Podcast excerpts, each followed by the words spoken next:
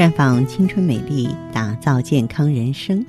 各位听众朋友，大家好，您正在收听的是《普康好女人》节目，健康美丽热线已经为您开通了。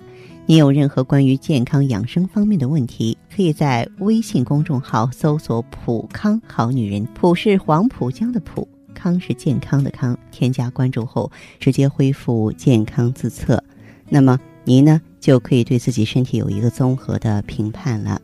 今天的节目里呢，我们和大家来关注一下生病的原因。其实啊，无论是身体疾病还是心理疾病，在人体呢都会表现为某一部位能量通道阻滞。如果说我们找对方法，经络畅通了，身心疾病也就消失了。找到导致疾病发生的人体能量阻塞的区域。通过调理改善这些通道，形成通畅的能量供应通道，有炎症的就会消失，有损伤的也就能够自动修复了。为什么我们的身体会出现阻塞呢？很大一部分呀是由于情绪，那么很少的一部分呢，嗯，才是因为外力造成的。人在生气的时候会觉得心里难受，这就是因为情绪。影响内动力，损害五脏的精力，引起身体能量的内燃耗啊，就是说内耗。情绪比外界的环境不好啊，更能影响我们的身体。所以呢，体内环保啊，还需要从情绪入手啊。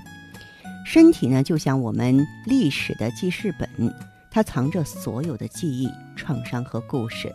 它通常以疾病的形式提醒着我们。情绪以一种信息形式在神经和经络间传导，当某种情绪过大，传导神经就会受到破坏，堵在那里，从而形成一个记忆。我们身体的背部肌肉对应着不同的脏器，所以呢，当你细细的体察啊，我们后背的哪里难受的时候啊，就可以了解身体的内在状态。比如说，我们的颈肩。板硬酸痛，这通常呢是愤怒积压而成的。左侧肩胛骨与背脊间板硬，容易导致心脏问题，主要是伤心、委屈这些情绪的积累。那么右侧肩胛板呢？呃，它如果说是发硬的话，主要是由于抱怨、不满这些情绪积压所致的，容易导致胃部的炎症。后背部板硬的人呢？通常具有讨好性格，会出现内分泌失调、代谢紊乱，容易得糖尿病。腰椎板硬的人呢，主要受恐惧的情绪影响，容易导致肾虚、肾炎和腰椎间盘突出。那么骶椎僵硬的人呢，要注意有没有抑郁的倾向，因为你可能会经常的独自生闷气。为什么会如此神奇呢？其实。在我们节目中呢，我也陆续的给大家分享过很多的中医知识。中医呢一直讲导致疾病的几大因素，无非是六淫七情。六淫是我们可以抵御的，比如说风邪、暑湿、寒燥等等。通过我们的皮肤呢进入身体，热了可以找个阴凉地儿，冷了多穿一些。只要我们起居有节。能按照四时而生，符合自然规律，就可以抵御外界疾病。当然，七情对身体的影响就比较复杂了。哈佛大学曾经有一个调查，百分之九十的病来自于我们的内在，来源于我们的情绪。大部分癌症病人与父母关系不好，负性情绪过多，抱怨、消极情绪在生命中占大多数。我们《黄帝内经》里早就有五脏和五志之说，每种脏器代表一种能量，代表一种情绪。其实啊，情绪就是一种能量。如果我们长期处于情绪当中，它就会形成一种物质留在我们身体里，阻碍我们吸收正常的身体养分，造成呢身体器官的功能失衡，从而打破身体内部的平衡系统，造成疾病。打个比方说。当一个人心中有委屈和害怕的时候，他心里会听到一个“嗯”的声音，闻木声则惕然而惊，这伤的就是胃经和肾经。人时常会有吐的感觉，腰部很不舒服，皮肤会很粗糙，而且呢，这个长相心肉，肚子大，腿很细。当这样的情绪来的时候，人就想喊。农村中呢，有一种病就是疯了。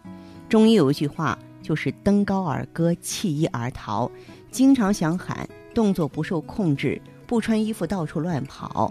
那么过去呢，我们把这类人呢送精神病院吃药，这样的话就把一个人害了。其实这类病症呢，就是胃经和肾经造成的。那么胃经呢，是从我们的第二个脚趾。沿着一定的路线，通过心包再到我们的脸上。当我们受到很大的委屈，堵住我们胃经的时候，一影响我们的胃，不想吃东西了；二是影响我们的心脏，心慌气上不来了。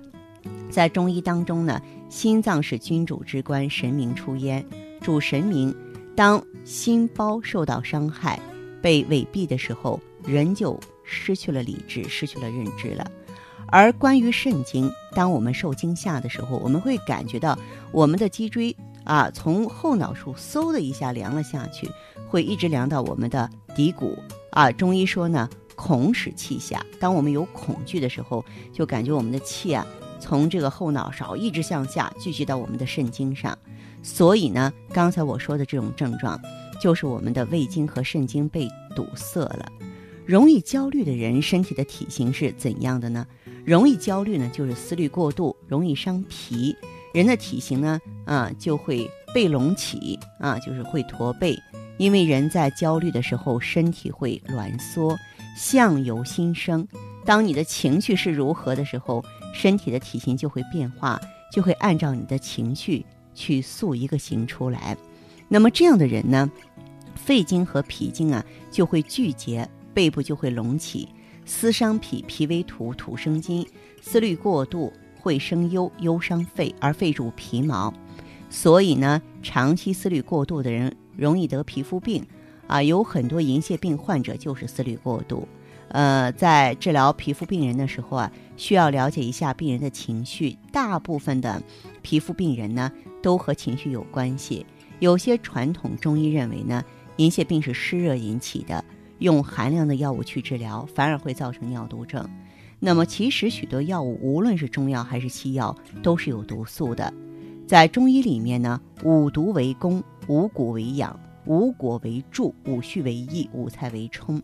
我们是通过谷果畜菜为养的，尽量不要吃药。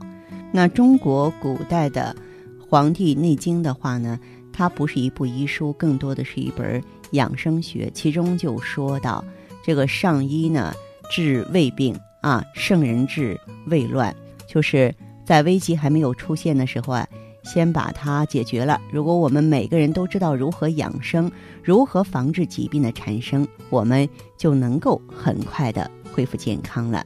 希望听众朋友啊，在关注节目的时候呢，也好好审视一下自己的生活啊，先从一颗平常心、一份平静的生活入手，来慢慢的调整自己的健康状态吧。